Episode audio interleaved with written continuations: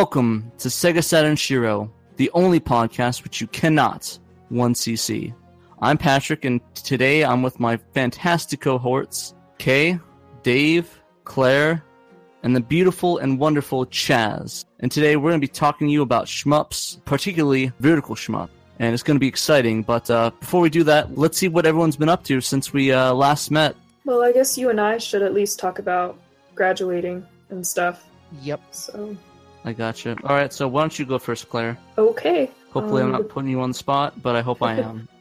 so, what I've been up to since our last cast, which was a pretty long time ago by now, is I graduated from college. Um, I graduated with a degree in communication. I've been working on that a while. I'm pretty excited about that. Other than that, I've just kind of been playing some games with my newfound free time. I dove into Final Fantasy 15, which is a game that I've been wanting to play since 2007 or 8. Um, I actually based my console pick last generation based on waiting for Final Fantasy Versus 13. So finally being able to sink my teeth into Final Fantasy 15 and have a really great experience has been awesome. And it's actually the first game of this current generation that I've played. I'm almost totally a retro gamer, as you guys know. Mm-hmm. Mhm. So that's taken a little bit of getting used to, but it's been a lot of fun. Nice. Well, I guess uh, from all of us, we congratulate you on graduating. Yeah, congratulations. Thanks, guys. And you too, Pat. Do you want to Yeah. talk about your updates next? Right into my update. Uh, by the way, I just totally edited in uh, the Evangelion congratulations scene to the end of your thing, so there's that. Uh, anyways, uh, so I as well graduated with my Bachelor's of Science in Computer Science from a college. Essentially, it's been a long time coming, and I'm glad. And like Claire, I'm just happy I have more free time, even though I now don't have free time because the last month I've been moving to a new place, and it's been uh, it's been a pain. Uh, I had to move all my stuff. I had to move all my PVMs. The thing that sucks though, it's like a it's a loft, so like I have to carry everything up a set of stairs. So I had to move my PVMs, I had to move my computer desks, my beds. Uh, so it was a uh, a huge pain, but I got everything in, and it somehow fit, despite me having a ton of crap. But I guess the cool thing is now I have a, a two PVM setup, one for regular gaming and one of them a Tate mode monitor, aka a vertically set up monitor. So it's uh, on its side, so now I can play shmups the way that they've been meant to be played, which ties right into this podcast episode. So that works out, right, guys? Absolutely, just in time. yeah. But uh, on top of that, I uh, got a Walkman. I set up my Laserdisc player. I've been watching some anime and glorious composite video level, so that was fun. Uh, I've been listening to my vaporwave tapes, and uh, yeah, just uh, living the dream, working full time, uh, going to E3 this week. Probably by the time you hear this, I'll be at E3 or been to E3, so hopefully push out some content going up. Uh, got some interviews that I have uh, I have in mind that I hope to get, so it'll be a lot of fun. So I'm really excited, uh, and I've been really excited these past couple weeks. So yeah, that's uh that's about it. Congratulations to both of you guys on you guys graduating, and yeah, good luck to uh, Definitely. Thanks, you Kay. Have in the future. I love you, Kay. I love you too, man. Can't have my Bud Light. You're too young. Oh, that's fine. I don't. I'm. T- no comment. Anyways, I, I, I meant more along the lines of like you're too young to know what that commercial was all about. Oh, I thought you were saying I was too young. I was like, uh, okay, I got some bad news for you, buddy. No, I'm sure you're you're well past drinking age. I'm just saying, like you don't. Does anyone else here remember the "You Can't Have My Bud Light" commercial from like the late '80s? Oh Yep. no, I, I thought you were reference. Uh, I if you referenced the "Was Up" one, I probably would have got that. Was that even Bud Light? You know the "Was Up" ad. Um, I, have, I, have no I don't idea. know. I just Wow. make myself feel ancient though. So Thanks. I'm surprised you didn't say anything about the Walkman though. you like retro tech? Well, I don't. Well, I thought you were gonna say, "Damn, I didn't have one since." The Walkman? I Yeah. still have cassette tapes around here.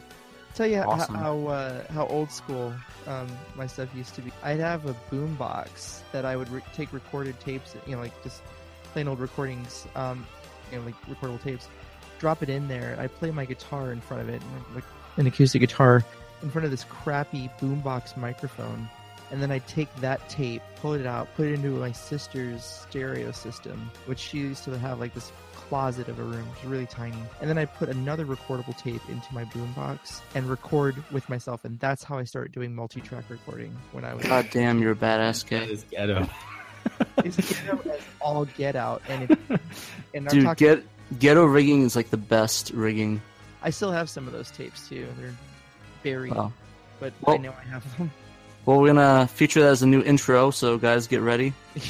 We we have like so you know unbeknownst to the listeners we had a team meeting um, months ago and this team meeting um, went with like a, a lot of our you know meetups kind of do like it was you know a fun disaster you know like nobody was able to make it on time and all that and i think uh, we all at some point or another plugged in our guitars and started playing nirvana tunes and pat was singing and Yeah, I, well, I yeah, think I, I was really at some surprised how many people play guitar in this group. uh, Well, actually, everyone's in this group's music. Anyone in this chat's musically inclined in one way or another. I know you and Kay, Dave and Kay play guitar. I play guitar and drums. Claire plays piano. Yeah, Chaz, I've been do saying since the start that we should form a Saturn band. Dude, as long as I'm drummer, I don't care. Oh, I don't know, Pat. Dude, I'm. Pr- I, dude, Dude, I, I, was, I, I drum in my current band right now. I thought you played guitar in your current band. No, man, I'm the drummer. Really? Yeah, but I mean, I played I play guitar too. Wow. and stuff. That's You're okay. blowing my can mind. You can be the drummer. Yeah. what do you play? He plays the daylights out of Saturn games. what the hell are we Hey. talking about? Did we lose Chaz? No, I'm still here. Well, we are just Yeah. asking, do you play a musical instrument? Oh no, I'm I, I'm just a singer. No, well, there you go. Perfect. We Yeah. need a vocalist for our Saturn band. Yeah. Damn, I was hoping to get on vocals too. Hoping to be the next Phil Collins. Uh, I'll do do back. I I can do backing. Let's Yeah, you just can do a choral style and have all of us. Yeah, you can do a multi-layer vocal harmony if you want. You could definitely do that. Bitchin'. I'll be Ringo. I like it already. So, Weren't we supposed to be talking about Saturn stuff? I know. yeah, right? no. How, where where have we get off track here? Okay, so uh, besides that, anybody have any updates?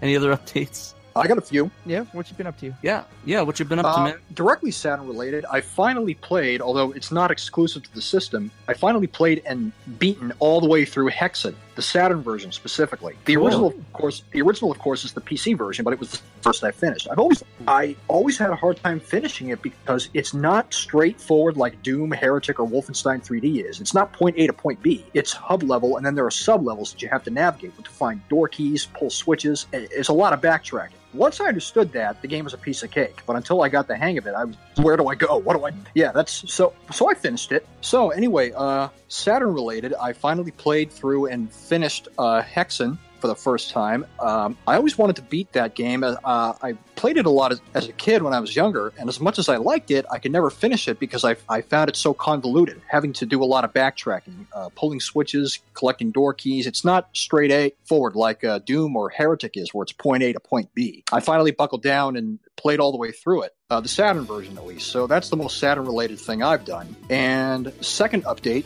semi Saturn related, not exclusively. Uh, from the 21st to the 24th of June, I'll be up in Portland, Maine at our uh, yearly PortCon anime convention, where I'm where I'm going to be uh, a, a staff member of the video game room. So I unfortunately won't be available to stream that weekend, not only because I won't be at home, but the Saturn is coming with me and 50 games to go with it. Saturn road trip. yeah, I got just about uh, just about all of it packed, everything I want to bring. Very cool. So yeah, the uh, uh, two members graduating and you know um, Dave preparing for a new baby kind of put us in a little bit of a hiatus, you know, over the last uh, month or so. But um, we're back and ready to kick some vertical butt. We're back in the dragon saddle again. The Yeah, sorry. I see what you did there. Mm, I'm pretty sure we used that pun already, but whatever. there's Right. never a wrong time for Panzer. All right. So, uh, with anyone have any other personal updates you'd like to talk about before you move on? I just forgot to congratulate uh, Claire and you, Pat. Wanted to get that in before we uh, moved on. Oh, thank you very much. Thanks, Chaz. Yeah, both of you. Yeah, you're very welcome. Con- congrats. Yeah. just so- uh just con- i wanted to put out there real quick um i just uploaded a nights video just a little retrospective and i did that because um i know morgan patrick is going to be holding a nights competition like a little nights challenge on the junkyard um, in july which is coming right up around the corner so that that i am looking forward to and uh you know, I wanted to get that retrospective out because I'll probably be, you know, taking part in that challenge, even though I'm going to suck terribly at it. But anyway. Whatever. I'm- oh yeah, no, to- I'm I am not any competition for Peter, you know, or or uh, you know Morgan. Um, she, you know, I asked her, I was like, you, have you ever watched like Knights Charlie, like his videos on YouTube? Because that guy's, you know, he pulls down like anywhere from eight hundred thousand up to like a million scores, and she's like, oh yeah, I see his videos, I got him. so so Wow. I know, yeah. So I know she's like, I know all his tricks. So I'm pretty so sure that she's going to throw down. Yeah, no, she's incredibly confident, and uh, yeah, I'm not even going to pretend like I'm going to be any kind of. Uh, but I'm to have fun, you know. I'll, I'll at least par- participate. So I think other folks should too. If you like that game, if you like Nights into Dreams, you should uh, you should check out the junkyard in July because they're to do like a thing. Continuing to do that uh, Nanatsu Kaze no Shima Monogatari uh, playthrough. I know that down the line we're probably going to talk adventure games, so I'm hoping to be finished with that by the time we do. You know, so I'll have something to talk about. But uh, but yeah, that's it. I wanted to follow up on that. Um, I think that, you know, whether anyone's a good Nights player or not, they should definitely participate in this challenge. Um, go watch Dave's video. Um, take a shot at it. I'm, I'm not particularly great at Nights either, but from what I know, Morgan's challenge is going to have some rules in place that prevent yeah. people from inflating their scores using, you know, the, the different tricks, um, whether it be setting Gillwing to the boss for every stage or, um, you know, kind of spamming the um, ribbon acrobatics up against the top of the screen.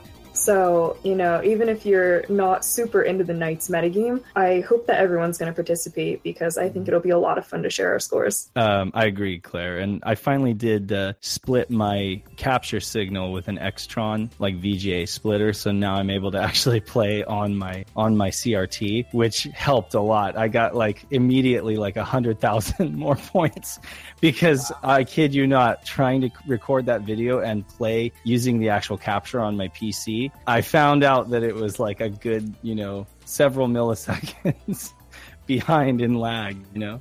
oh, yeah. I'm that actually can- impressed that I can did as well as I did. I got like 200 and 260 or 270,000 with like as much lag as I did. I basically trained myself to play with lag, but That's crazy, man. Yeah, I, I I can attest to that as well. I know Morgan and I were playing one night. She was over here and we were playing on my um, LCD, and I had my Saturn running through one of those cheap HDMI converter boxes, and it was almost unplayable. It was the first time that I tried to play Nights on that setup, and Oh, yeah, man. like that game Yeah. is so lag sensitive. So here's the matters. thing. I'm going to throw at her. I'm going to and if Morgan hears this, you know, good, great. This is this is the twist that I'm going to throw at the junkyard is um maybe after we have like the official competition I want us to have a nights competition using the regular digital pad and see who can be the best at it without the 3D analog control. oh wow. That's I'd like going to to be tough. I'd like to do like an exclusive Shiro versus uh, Junkyard challenge. Oh wow, On that top would of be that- pretty awesome. I mean, we've got Peter, they've got Morgan. That's true. Wow, that would be be like epic. yeah. Should, like just feature those two going at it um, with nights and you know, kind of make like a, a spectator event. Chaz, are you good at nights? Uh, no, I am non-functional. All right. Well, you're gonna be our main Game guy, and we're gonna bank. We're gonna we're gonna bank on you. If you fail, you're out of Shiro. Oh, great, thanks. Don't no pressure or anything. No pressure. None. No, not at all. You're impotent at nights? Wow. At night? I'm just- Wow, dude. Banned. He said he's non-functional. I okay. Wow. Banned. I'm just dude. kidding, Chad. Banned. Still supposed to be a family-friendly show. Well, it's getting a into PG now. Everything's going out in post. Yeah, my life's gonna suck. Uh, anyways, I I also want to do a. Welcome Uh, to my world. Anyways, I just want to do a quick update. It's actually gonna for the E3 thing. Uh, it's gonna be both Ben Wallace and I are gonna be at E3. Cool. So Oh, he's right. gonna yeah he's gonna be doing the recording. I'm gonna be doing the cast and stuff. So hope it'll be do good. I'd like to have some Ben focused content too on top of that. So Yeah, so We'll try anyone sh- who's at E3 should be sure to go bother Ben and Patrick. yeah, we'll be wearing our shirt. Well, I mean my shirt shirts. I don't know if Ben has one or not. Did he get one?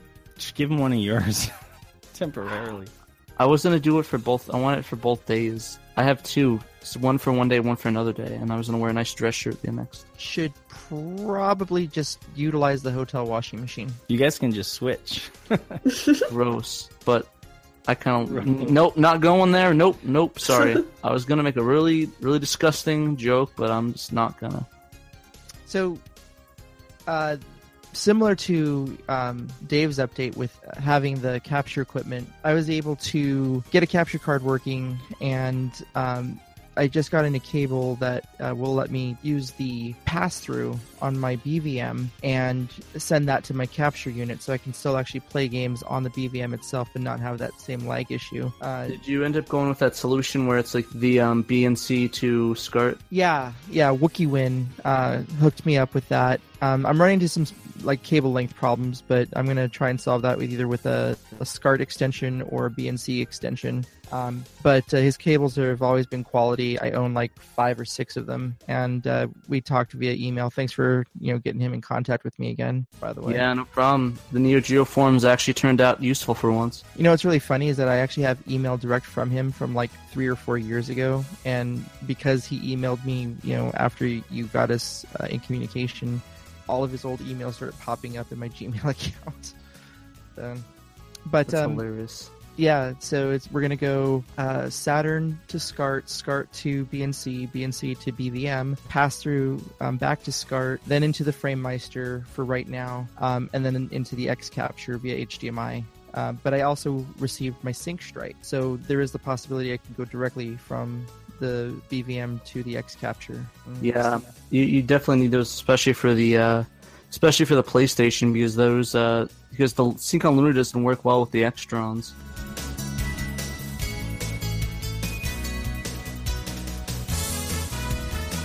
All right, so uh, now that we've gotten our personal updates, uh, we don't really have a lot of Saturn news per se, but uh, we have one giant Saturn piece of news that I think is going to be important for everybody. I think I'll let Claire introduce it. Sure. So, over the past two months or so, there's been all this buzz about Sakura.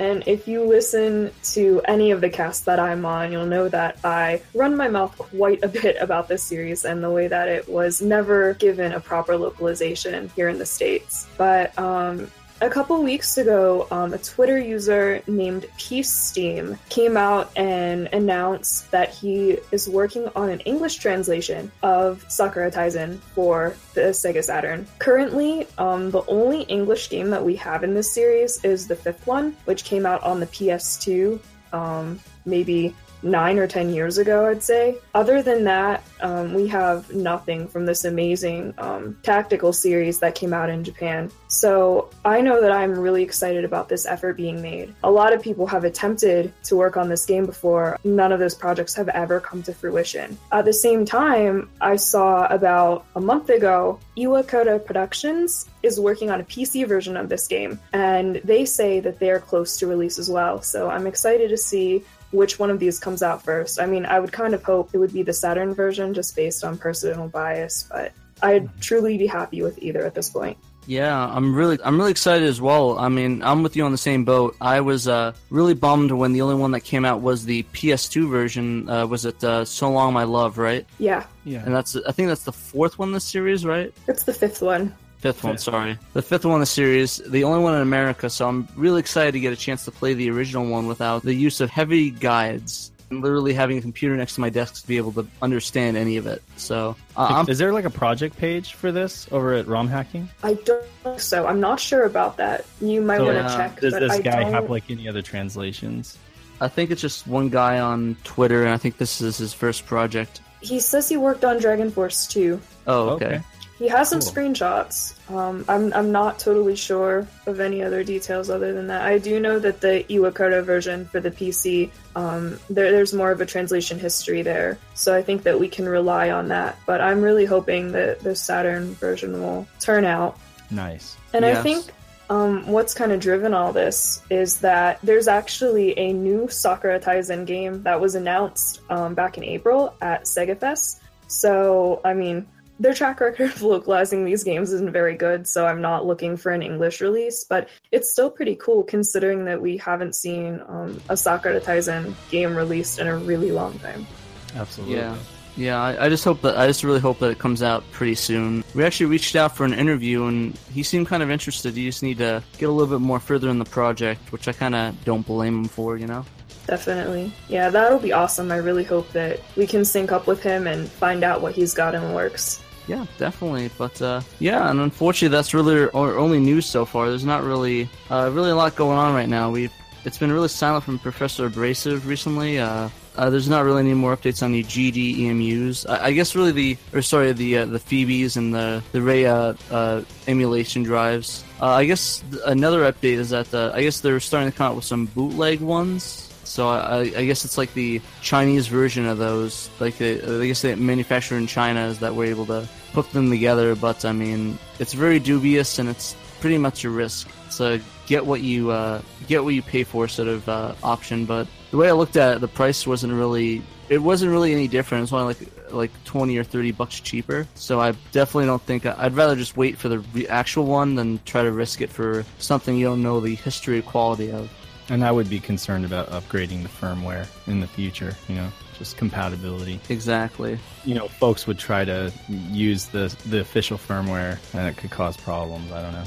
Yeah, I wouldn't. I I, I wouldn't want uh, him getting a bunch of angry emails. Oh, your firmware bricked my uh, my Rhea or my GDEMU, and it's like, well, maybe maybe don't buy like a, a, a knockoff. Right. I, I think if somebody's going to buy those sorts of devices, that they need to have proper expectations in mind. Um, if you go into a purchase thinking that it's going to work with the official firmware, um, it's not really the right mindset whenever you knowingly purchase a knockoff. Yeah, exactly. I, I guess besides sort of tie that up, it's basically you just get what you pay for, and you just gotta know, gotta get it from the right source.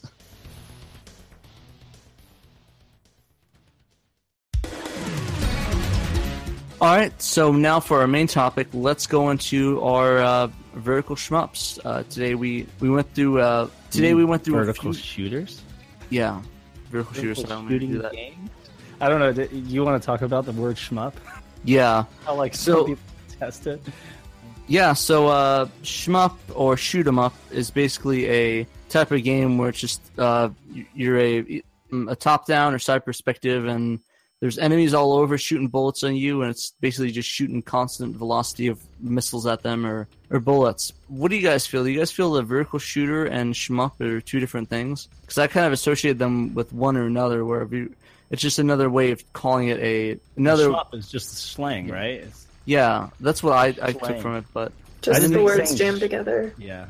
Yeah.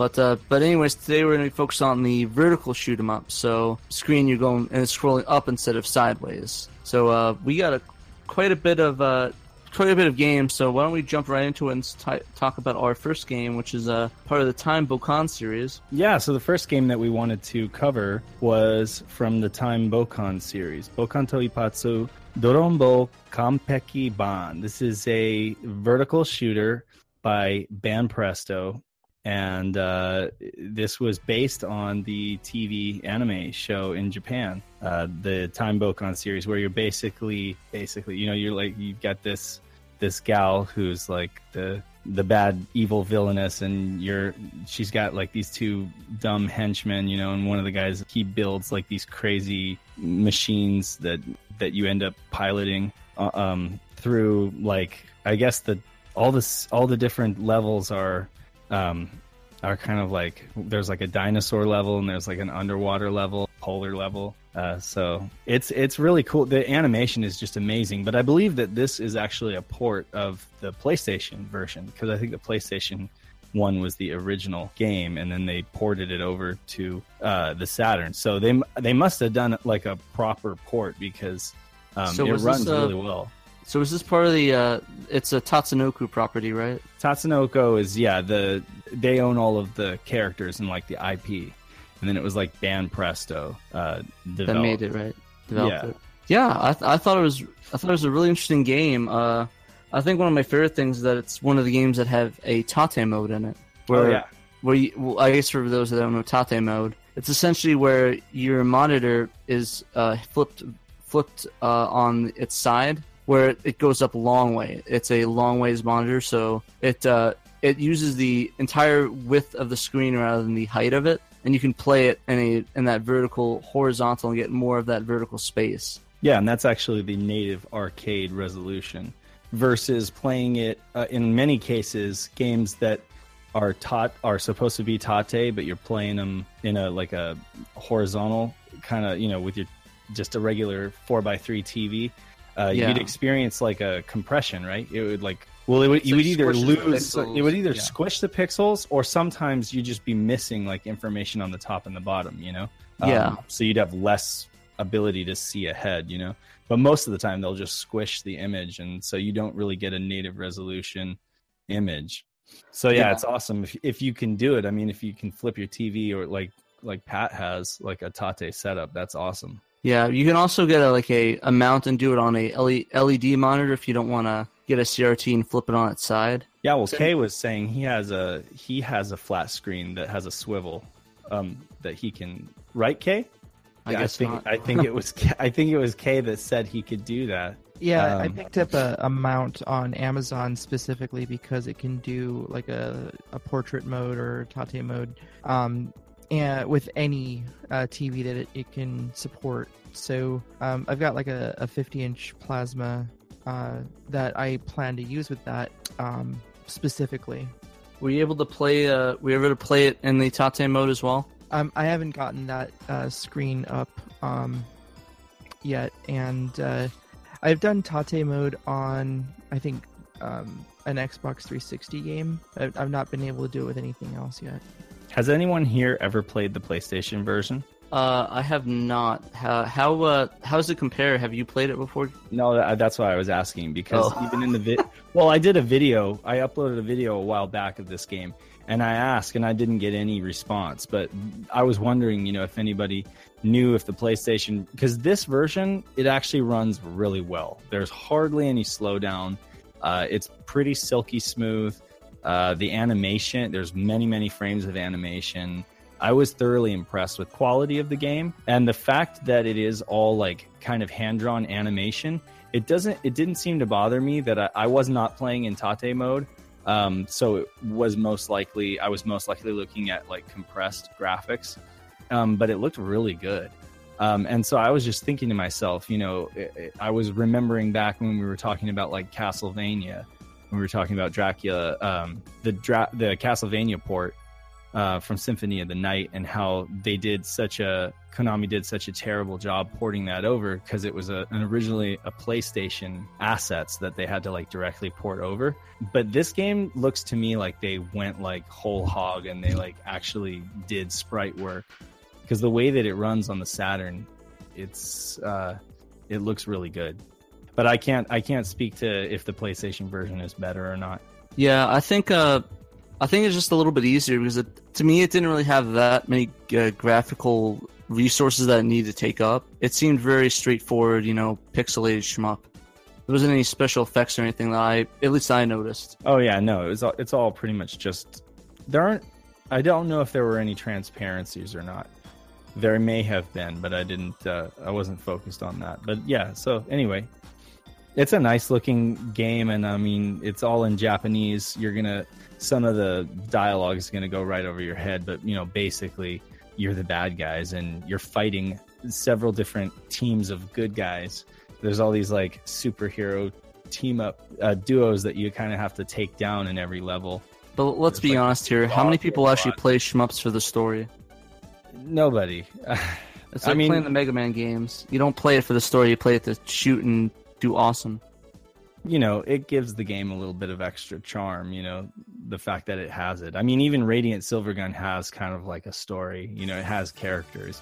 Um, I always appreciate it when it when they do have it. I always feel like it's a little sterile when it's just, you know, a plain old shooter. I, I like shooters with some guise of a story, you know. Yeah, I, I definitely think it's a really good party game as well. I don't know if you guys noticed, but I thought it was really simple and it really wasn't punishing play. It was kind of really laid back, which I like sometimes. Uh, do you like the fact that it's like anime? well, absolutely, yeah, I love it. My my actually, actually the first experience I had was my friend came over with it at a party. He brought this and a, a few other games, and I fell in love with it instantly. I love the, the look of the box art. I love the the gameplay. I love the the whole concept and idea and how fun and accessible it was. It was intense, and I definitely recommend it to anybody that really likes shmups to play it because it's really unique as well. I like the whole tank aspect of it. How that even had like a little tank that could work as a vehicle, shooting them up. And you don't really see land vehicles in that very often in those shooters. It's mm-hmm. usually a spaceship or flying th- thingy mabobber. But if you get taken out, um, if you get hit too many times, you revert back to like just the the henchman on a bike, and like the only thing you can do is hop. You don't have any kind of like super or anything, and you just have like a basic single shot, and that sucks. But Wow. uh, I never, I never hit that hit that before. you never hit that because you're not that bad.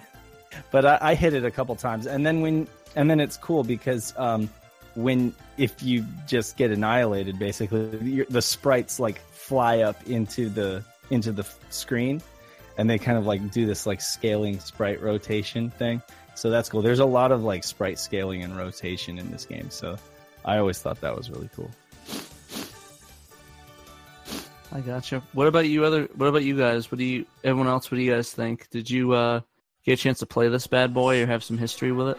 Have the chance to play it. In fact, I think this is the first, other than in the list, that I've actually heard of it. Yeah, it's a really fun game. I, I would definitely recommend it if you're into shmups. It's a a good little good little fun time. What what name can I look up for that? What, what, give me one of the words in, in the title. Just just type time time Bokan Sega Saturn and it'll come up.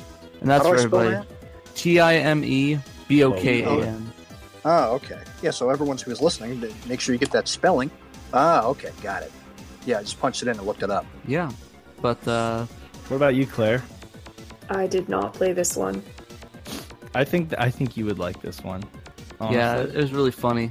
Yeah, I, I looked it up. I really liked the concept of of um, playing as the villains because pretty much in every video game, you know, you're always the good guys. So I like the idea of being on the opposite side of things for once. Yeah, I mean it's got a very like Hanna Barbera kind of, um, and I guess that makes sense because Tatsunoko is like a, a Japanese cartoon company from the from the same era, you know. Uh, so it does have that kind of like old retro cartoon thing, kind of like uh, you know, what's the what's the one where they're all racing? There's like all these different speed. No, it's not Speed Racer. it's one where there. It's one where there's like all these different wacky wacky races. I think. Oh, wa- Wacky Race! Oh, I love that show. bro. Yeah, and you know how there's Race like there's always like the the villains that try to like do the whole Yeah. like Wiley Coyote kind of thing. They try Yeah, to like foil everybody else. Yeah, but then they end up like kind of screwing themselves over. It's got that same it's got that same kind of charm in this game where the villains are always kind of like you know ruining it for themselves. You know, but uh, You described the uh, the animation style that would explain the ridiculous looking pigs on the back of the jewel case. oh yeah, Yeah, yeah. it's this game's just got a bunch of like over the top weird stuff. I mean, so you know, they, they, there's you, there's like this dog robot, this huge dog robot that you have to fight, you know, and uh, what else? There's like these little raccoons. I think they're raccoons. Yeah, Um, and you can just you know kill them all. You can kill all these little raccoons, but they're like the in the audience and they're cheering. yeah. I know, just It's the weirdest tournament arc I've ever encountered. But so if you know if you like shooters, but you're looking for something different, this game you can't get much different than Time Bokan, you know, on on the Saturn. Yeah, I would definitely give it a shot. Is this an expensive game to pick up? Uh, people Uh, are people are asking around a hundred for it. Oh, yeah, okay. Wow.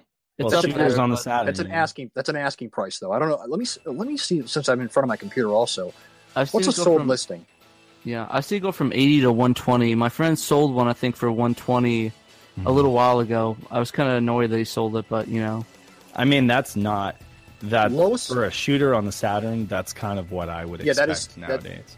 Yeah, in fact, I usually expect more than that. I mean, the lowest sold number I have is 70, and the highest I've currently found is 91 as of me scrolling with my mouse. and take Okay. note, these are just recent uh, prices. Like the prices are guaranteed to either go up or down in the next whatever years. So Yeah, the highest one I found so far is 103. That was in May 20th, and that had the spine card and the reg card with it. Cool. So yeah, it's like a hundred dollar game now. Worth it? Go. You know, definitely worth a burn. Definitely worth uh, checking Yeah. out. You know and what? I would like go it- as far as say as it's worth a buy. It just has so much potential as a party game and a single player game. Mhm. I, I think it would be worth the money if you if you if you're willing to spend the money, of course. It is a spectacle for sure. So I can see taking it to a party and just having people be like, "What?"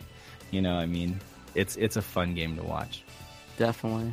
All right, so uh, let's move on to our next game, which is the beautiful and fun uh, Gunbird. Uh, and uh, of course, this is a really interesting game by Psikyo. And essentially, you can select from, uh, I guess, like six characters. And uh, what's really interesting about it is that it's sort of randomly selected, so there's no really same path twice. So I guess it selects from a couple different paths for the first couple levels, and then it will continue on the same path. So you're, you're more than likely not going to get the same game twice, which I think is really interesting and ballsy for a shmup, especially for one that probably would be one I made as a, a speedrun type game or a score attack game. Yeah. Now, uh, now this, now, uh, I s- before I, I want to go into a the crazy localization story for this, but I want to get your guys uh guys view on it first. Uh, what did you guys think of Gunbird? I love it. Oh, I liked it for what it was. I I felt, uh, because it was from Psikyo, of course, uh, it felt very reminiscent of uh, Strikers 1945. They Mhm. even use the they even used the same n- numeric font for your score. So I, I got a lot of uh, Strikers feels from Gunbird, but I still found it fun for what it was. Psikyo games all feel very similar. Like they have a definite like character to them. So I think was even curious. I think even sorry, I think even the screen format was identical. Yeah, so I was curious. Did you guys did you guys feel that it was a cute 'em up or just a regular shoot 'em up? Because I know I know the the one character Marion, she's like a you know typical cute 'em up witch on a broom. But besides that, I think it's really just a, another shmup. It's not. Yeah, you. I kind of thought, oh, a witch on a broom, so it's like cotton, right? But it, but cotton is much more cute 'em up than the. This just strikes you as kind of like a typical Psikyo shooter. Um, Same and they thing. I just tried the to do something David. different. They just tried to go a little bit different with the. See, I feel like they that's what they were going for. They they were like, let's take the framework of of our existing shooters, and then let's just kind of like toss a skin on top of it. But it's still a Psikyo shooter, and it doesn't. They didn't really commit all the way to the cute 'em up kind of thing. So I, I feel like you, Pat. Like it's not really a full fledged cute 'em up. But I do. I know the Saturn version didn't make it to the states, so you would have to import it if you wanted to play it on Saturn. But the cool thing about it, I'm not going to talk about what Pat is, but um, just the thing that's, that I notice is just that it has better load times than the PlayStation version, and um, it also has a real Tate mode, and Yeah. um, and also you can save your progress too, which is cool. So like they, there's a lot of better things about it, and yet at the same time, it sucks that we didn't get it. Yeah, but uh, let go into what Dave was saying. We technically did get it. So uh. Per se. So uh, in two, in uh, the year of 2002, it was actually released in the United States on the PlayStation, localized and oh well, localized is a really rough word, but uh, it was r- r- localized yeah, by XS Games. I'm actually not sure if they're related to Xseed at all, which are a fantastic publisher, but I don't know if they're related to them at all. But did you uh, say X S XS, so Oh, hmm. X-ray, X-ray, uh, Sam? Sam. Yeah, I I've forgot never heard of that. Su- yeah, X-Ray Sam. So uh, X-Ray Sam Games. So uh, it was released as a game called Mobile Light Force, and it has a cover that looks like Charlie's Angels per se, except a lot worse. Uh, if you if you would have saw it in the store, you would have wrote it off as a sort of shovelware game. But in reality, what was sitting behind it was actually a Gunbird. I'm looking it up now. I'm Uh, looking the at thing- it right now. Yeah, the thing about though, it was com- completely changed. They got rid of all the cutscenes. Uh, there's no Tate mode. The load times are a bit slower, uh, and it was all rebranded on mobile Mobile Light Force, Mobile Light Force all over it. What in the Except, world? except on the option menu, it says Gunbird in the lower corner. So if you go to the option screen on the. PS version, it actually has Gunbird written across the bottom. The, the weird thing though is that it actually wasn't the first Gunbird game to be localized in the United States. The first one was actually Gunbird 2 on the Dreamcast. I would never want to play this game from looking at this cover. Yeah, yeah, they, that's- they really, I was I was just thinking they really went out of their way to remove any possible anime reference. God forbid something anime related gets released in the states because anime is un-American. It looks shovel. It looks like shovelware. yeah, yeah, and they, that- they they wanted to make sure that there was nothing anime related on this release, and this was 2003. in the U.S. So in the U.S. it was it was 2003. Europe got it in 2002. Oh, I thought it was okay. I got those times wrong. My bad. But yeah, I And according to this, we got a 2009 re-release on the PlayStation Network. Uh, was it actually Mobile Light Force? I actually didn't look into that. I'm looking at it right now on PS1 Classic. It says Mobile Light Force, That completely is- intact with the bad Charlie's Angels cover. Oh come on! Like, Wow. pretending? I mean, if it makes you feel any better, everybody, it was released actually on the Switch as Oh, yeah. Gunbird. Gunbird. So yeah, if you want to play Gunbird, it's on the Switch. If you want to play a piece of garbage, uh, get Mobile Light Force on the PS Store. but yeah, like we were saying before, no Tate mode, no cutscenes. No saving. Yeah, and the thing that just That blows my time. mind. Yeah, and the thing that just blows my mind completely is that Gunbird 2 came out before Gunbird 1 in the United States. It was on the Dreamcast, published by Capcom in 2000. So essentially, they released the schedules Gunbird 2 and Gunbird 1. Uh, one of the most insane things is that they actually released a Mobile Light Force 2 game. And you guys want to guess what game it is? Is it just it the has same? the same cover. It has the same exact Charlie's Angels cover as the first one that was What localized game is it? Take a wild guess. Is just the same game but for PlayStation 2? Nope. No.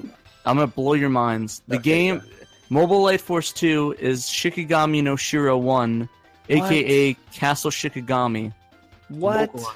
So essentially, I essentially, did not know that. essentially, uh, Mobile Light Force 2 is Shikigami no Shiro 1, and Mobile Light Force 1 is Gunbird. So Shikigami no Shiro. Um, so Nintendo, they're a lot more friendly when it comes to because they there was a there was a localization of Shikigami no Shiro on the Wii, if I remember correctly. the GameCube actually.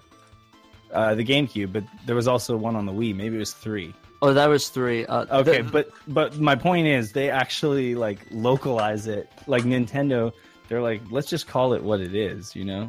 Well, that's that was the XS games. They actually released a version of it. The the, the next Castle Shikigami, they were like, you know what? Let's just drop this and named it Shikiga- uh, Castle Shikigami Two. So same company, but just named it differently, and it came out on the GameCube and the PS2. And uh, weirdly enough, if you want another weird thing, Castle Shikigami no Shiro Two came out on the Dreamcast, but it never. The first one never came out on Dreamcast. It was only on the PS2, so Guess Yeah. PlayStation fans couldn't handle that anime. yeah, I don't. I, I, I Well, like the people the- localizing sure didn't. Hey Claire, did you play this game? I I did not. I'm still kind of blown away by the use of the same cover art, like the same exact cover art for both of these games that Mm. are completely different. Yeah. They just added more to the, the They just added yeah. more to the second one. Yeah, I I just kept digging. I, I looked on there. I was like, it was released in America as what? Because I never heard of it on the PS1. It just blew my mind, and I just kept digging and digging. It's like, and the second one's Castle Shikigami. So tell me, Pat, uh, as a as a shooter, as a vertical shooter on the Saturn, um, can you tell me more about Gunbird um, and whether you think it's a game that folks out there should check out? I absolutely think it a game they should check out because it's just, like I said, it's so unique. It's like the, it's like Bokan. It has a really good gimmick. You know, the different levels randomized. Mm-hmm. It has uh, it has a really fair credit system where if you lose all your credits, you can continue from the beginning of the level again. So it's not as unforgiving Yeah. and painful. Mhm. And I just think all around it's a really great game, and it's cheap too. It's only about forty to fifty bucks, I think, for the Saturn. Holy hell! Seriously? so yeah, that is amazing, you guys. Very 40 bucks affordable. for a Saturn shooter. Not after this cast. Don't don't you're giving ourselves too much credit, Dave. Uh, no. But uh, yeah, before we move on, what do you did you guys get a chance to play that? Uh, Claire, Kay, and uh, Ch- Chaz. We're, we're talking Gunbird, right? The original? Yeah. Well, you Yeah, just I- yeah. yeah, you just did. You just told me. Sorry. Yeah, I own a copy. Yeah, I played it. I gotcha. Yeah, and with that, uh, let's move on to number three, which is the game that's probably getting us into the most hot water, uh, Steam Hearts. So, um, yeah, this is an interesting game. Uh, originally, it, I guess it was released on the PC Engine CD as, I guess, Steam Hearts in Japan. Uh, we never got localized for reasons that we'll go into, but uh, I thought it was a really interesting game. Uh, I couldn't really understand much of the story. If there was one. So I, you play like there's a lot of like vocal cutscenes, a lot of animation, and and through each level there's like a cutscene. And I guess I'll spoil it right now. Uh, their cutscenes are basically all nudity. Hentai. Yeah, I guess technically it's a hentai shooter of sorts. On the Saturn, at least, the uh, nipples are edited out, Yes. which makes no sense. Like, like if you played it, like there's literally topless woman, but there's no nipples. It's just, just breasts. Like, Yeah, they kind of did the same thing with uh, Enemy Zero in the shower scene. I guess that's how they they just kind of make make it ambiguous. like I mean, But basically, you're like you're battling your way through the stage, right? And then once the boss is defeated, you have to like in you have to have sex with them in order to return the character to normal or something. I don't know. It's kind of yeah. Uh, it was kind of hard to understand. I I just thought they were just naked from what I've seen, but I can definitely believe that. Uh, there was a lot of nudity in this game. Dear Dude. lord. Yeah, there's like okay, it's just it's a really bizarre shooter on the Saturn, and uh, yeah, it's definitely a mature title. Kay, do you know what label this got? Uh, this one I think was red. Um, I actually own this title. Let me go grab it, and I can confirm. I mean, there's like foreplay, molestation, BDSM, you know, fetish. there's there's some crazy stuff in this game, and I mean, you know, the the shooting element of it is actually pretty good. I Now I'm curious. I mean, what do you? this is Sorry, I had to throw in a label little game. Pat, So- what do you think about just like the the actual shooter elements? It was a lot of fun. I, I liked it a lot, and it had a really a really unique gimmick, especially with the sort of the forever lightsaber, I guess Yes. that you get. That was Mhm. really interesting. I like that. It reminded me a lot of the Radiant Silver Gun, uh, except for a permanent stasis. But I, I thought it was really fu- fun. Uh, I definitely would. I guess it's kind of hard to recommend. Mm. Uh, if you live with your parents, I would probably wait until they leave to play it. Yeah. You know, it's kind of really hard. I think, uh, Claire, did you want to sum, sum it all up with uh, your point that you made on there? on the outline. Yeah. on the outline, I, sometimes, you know, when we're filling this in before the cast, we kind of mess around with each other and joke about stuff. And my talking point for this game was that y'all are all pervs. It's about uh, about an accurate statement on that one, but uh, yeah, it, what'd you think from what you've heard and seen, Claire? At least, especially as an anime fan. It's interesting, that's for sure. Um, I can't say that it's a genre that I really get. Maybe it's because, you know, I'm female, but um, Oh no, Yeah, it made me very uncomfortable playing, watching those Oh, yeah. cutscenes. Sure. Yeah, yeah. Um, it's interesting for sure. Um, for fans of the genre and fans of shooters, I mean, there you go. But um, as someone who's not super into either, I'm kind of like, what is this and why does it exist? Because That's, Japan. That's a good question. Why does it exist? Because Japan, Dave. because Japan. Let's be straight here. It's Japan. But uh, I have to say, before we move on, I do like the fact that you get like these, you get those jet boosts, you know, to kind of like avoid uh, debris and stuff. So you don't really need speed pickups. That was one of the things that I that I liked about it because it, it, you know, I'm always like waiting for a speed pickup, and I like the fact that they just. I, I guess that that's kind of like cheating or training wheels, but uh, it's nice that you got that. Yeah, definitely. Uh, I guess uh, my I guess my last point before we move on is that if you really want to fully experience this game, uh, I think it the the better version is going to be the PC engine. Uh, I guess for both both uh, both for the fact of playing it one handed and uh, God. just uh, just the Claire graphics right. in general. Claire was right, Pat. the so what's interesting is the most uncensored version is the PC 98 version, not even the, the PC Sure. Engine version. Really, the PC engine version is also censored. The Yeah. PC ninety. Oh, okay, yeah. Yeah, the Obscure PC 98 Japanese is- computers. Yeah. Um, there is a a side note um, to this is that um, this was one of the first ones that were you know when I started getting um, seriously back into Saturn collecting like I don't know eight ten years ago something like that some time ago. Um, this is one of those games that was on my list specifically because it was one of the more mainstream of the um, ecchi titles, you know, or hentai-ish titles on the Saturn. Mhm. And um, I I actually have like a sub collection of, you know, just a whole bunch of dating sims or mahjong or what have you, uh, games that are all red or yellow labeled um, specifically for that purpose because they were red or yellow labeled. And it was interesting. But um, one of our local uh, shoot 'em up experts, uh, Jesse, uh, goes online and said He, uh, I showed him this game, and this is one of those games where, you know, you're not going to know much about it unless you've picked it up, played it because you've heard something else about it, or in the case of the Saturn, you know, it's kind of have like a an infamous you know, aspect. Quite frankly, it's not like the Saturn has a high resolution nudity for any of their games. You know, like almost all of them are censored to some degree, versus like the PC Engine or you know PC ninety eight, etc. But um, you know, he was a shooter fan and one of the best you know, players of shooters that I've ever met, and uh, he had not seen the game itself. And I took it to one of our club meetings many years ago and popped it in, and you know, the same kind of uh, commentary about it. It's like you know despite the fact that its plot line and cutscenes are completely perverted, the primary aspect of the gameplay is actually really solid. I'm surprised you would pop that in in public somewhere. It's a party game.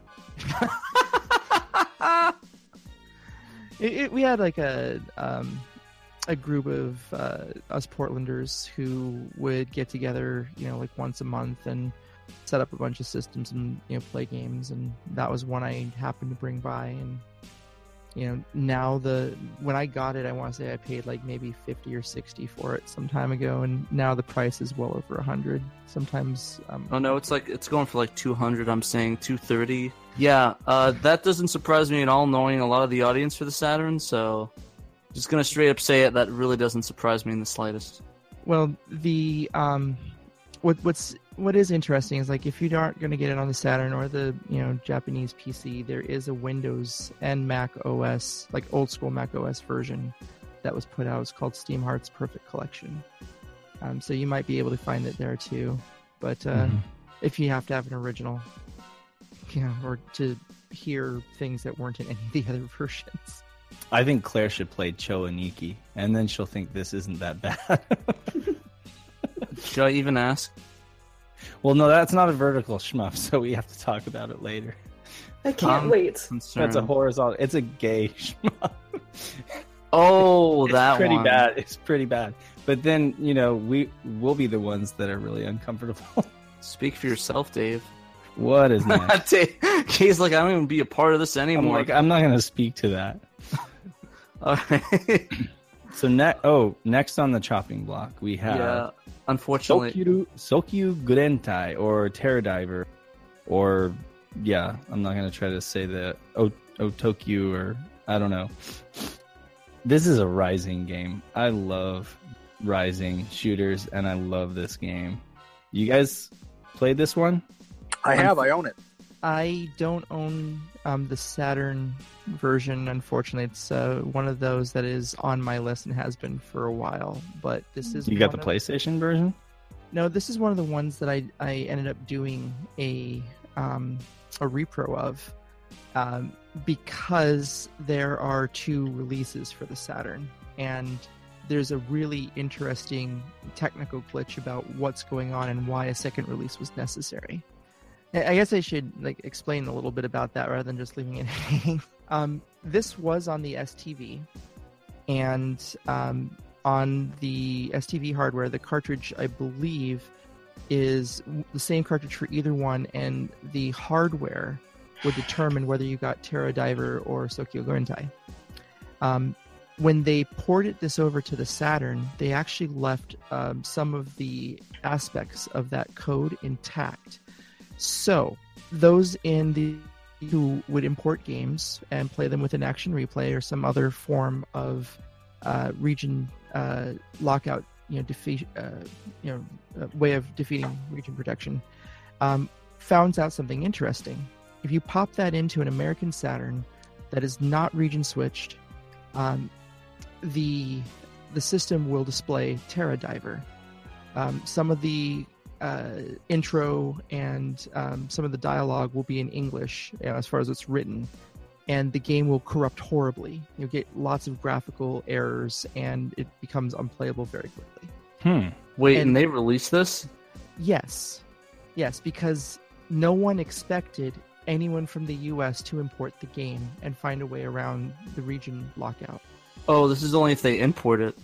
If you import it onto you know like so you buy it from japan you know through mail order um, you receive it in your hands you put it onto an american system and it is not modified in any way right? And you play with an action replay or you have um, some other way uh, like a cartridge based way of defeating the region protection.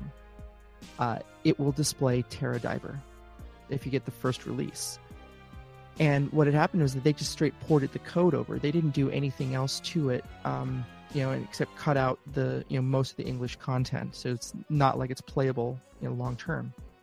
Um, but what was you know really particularly interesting about this is that the only way to play the import game properly uh, on an American system, even with you know a bypass, is if you go into the system and change the jumpers um, to do a physical uh, change to the jumpers, not just um, one in software. So you actually had to have a, a region switch installed. Why this is continuing to be interesting is that um, has a uh, it's a U.S. motherboard with a um, universal BIOS in it and I'm making that distinction now because most people know it as the region free mod. It's not region free, and this is how I discovered it. If your system is set with up with one of those universal BIOSes, it will read back any um, region code that's valid to the game, saying you can start up on this system, you're good to go. But it, it only will work if your uh, jumpers on the Saturn are already set to a valid region, whether it's American, Japan, Europe, Brazil, it doesn't matter. It has to be set up as one of those um, regions for it to work properly. So, what ended up happening is my system was set up for US region with a region free BIOS. I dropped the game in and wasn't even using a, an action replay, and I got Terra Diver. Wow. They actually found a way to to like prevent uh, importing, which It- it wasn't on purpose. Yeah, with ex- I was gonna say, yeah, they even they even try. Yeah, accidentally did that. Wow. yeah. So they ended up releasing the second version, Sokyu Gurentai uh, Otokuyo, um, eh, to fix that problem. And it through programming, it locks out the Terra Diver, you know, glitchy mode. Interesting. I gotcha. So did it actually come out in the U.S. as Terra Diver, like the U.S. version of it? on the PlayStation. Oh, I see. And I'm going to be controversial here and say I think the PlayStation version is better. Um, and I don't did Kay did this originate on the STV? Like actually originate as an STV arcade game? I don't know, but I will find out because um, I had to do a lot of about this when one of my customers asked for it specifically, and I was I ha- discovering problems. This is one of those games that I've flipped through. So, so I I have a VGA setup, um, and my PlayStation goes and my Saturn goes into the same VGA monitor, and I and I use a VGA switcher to kind of switch through all my consoles, you know. And this is one particularly that I have done like a side by side flip, and I've played both. I've done that with Metal Slug. I've done that with a few just to kind of see what the differences are, and m- m- I seem to remember that it just runs a little smoother on the PlayStation. Um, so people are free to disagree and and uh, leave comments and let me know if if there are things that are better about the Saturn version. I really love both on either platform. I just kind of feel like it's it runs a little better on the PlayStation, but uh, So I got the timeline. It was arcade first, and then Saturn um, in February, I think of '97, hmm. and then in December it was the PlayStation version, and they added some additional content. Wow. Okay. So it's the only STV game they really messed up. Yeah, that's weird. Yeah, I should have known that. That I didn't real. Um, you reminded me that it was an STV game. That's really cool. But th- there's so many great things about this game. We didn't really talk about the game itself. You know, you have there's like three different craft to choose from. You you were talking about stories in a shooter, and because it's Japanese, it's kind of convoluted. Well, it's a convoluted story as it is, but you know, it has like this whole, you know, end of Earth kind of thing, fossil fuel you know, limited resources, people killing each other, Mars colonization, that kind of stuff. So there's like a story behind this, I guess. You know, it's Al uh, Gore's perfect game. and uh, oh my god, the soundtrack is amazing on this game. It's Hitoshi Sakimoto. It's it's absolutely awesome. You could dump this onto your iPod or onto your phone and just live on this game because it's that damn good. Um, I'm gonna know- put in some clips of it now. I think Claire's a huge Hitoshi Sakimoto fan, right? I am. If you saw my outline notes again, Hold on a second. On this game? um, on the we've got three that were scored by him tonight. We have that one, and then two Oh. of our upcoming games. Sorry, I haven't scrolled down yet. Yes. Darn it! Oh, I just took good. Claire's. I just took Claire's point on another game, but Oh, it's all Um, good. Hitoshi Sakimoto is absolutely amazing. Um, one of the best game Japanese game composers or game composers in general out there. Done Final Fantasy games, done you know just some, and he's done some really weird stuff too. But lots of shooters dating all the way back to the Genesis. You know, he did uh, Verytex. Oh, if you listen to Verytex on the Genesis, that thing is so awesome. Um, and I know Pat loves the Genesis sound chip, so you should go check Hell yeah! Verytex. You'd love that soundtrack. But anyway, Hitoshi Sakimoto. So um, great soundtrack. It has this weird kind of like homing thing where you you hold down the homing button and then you get kind of like this big grid, like a cone. You know, like um like Parasite Eve kind of thing, where you kind of like hold down the button and you get this like huge kind of like grid that like envelops all your enemies. It's kind of got that thing going on. Um, so yeah, you're able to like hone in on very much in kind of a layer section kind of way. You're but kind of like you just kind of put up like this huge three dimensional sphere or cone that kind of like grabs a bunch of enemies, shoots them with lasers or missiles or whatever. Um, but yeah, it's it's really really great game. Excellent Nice. graphics. Nice. Would you uh, recommend this to our viewers? I don't know how much it is uh, currently priced at, but I absolutely recommend. Like, I I think this is a must play. If you are a shmup fan, you already know about it, no doubt. Um, but if you are even remotely interested in shooters, this is like right up there. Honestly, in my in my book, this is like right up there with like Radiant Silvergun. It's that good. Just be careful, like uh, Kay was saying with the pressings. Is there any any distinctive way to tell from like a picture or a image, like a art? Well, he said the title. They they the title is like longer. It's Otokyo. Otokyo. gotcha. So get the one with the longer title. Yeah, I mean, if you, I think it has um, like a white border around the original cover art. You know, so if you can imagine like the original cover art being full screen, and then you know taking that, reducing it by like seventy five percent, putting it you know at the top and in the center, and then white bordering it. Oh, is it a Satakore release? No, it's not. Oh, okay. No, it's not. But it, But it done is- in the same style, kind of thing. like it, it's kind of similar to that. Yeah. It's Um, the sorry we broke your game version. pretty much but you know like it, it added a couple of things and i remember um, i don't know if this one or both of them had uh, a sample or like a demo of Battle Garegga um, but it's uh, th- this is on my list i actually want to own you know originals of both uh, versions um, specifically for the oddness of you know how they uh, interact with us systems I gotcha. So, uh, do you guys have any closing points on this game? The only closing point that I would really say is that I, I just think that it kind of is underappreciated. There's a lot of really great shooters on the Saturn. What can I say? And a lot of them are higher profile. I mean, maybe that maybe it's it's a little bit people are a little more aware of it now than they used to be. But uh, I just feel like it's one that's kind of underappreciated, and it's just got such a great soundtrack.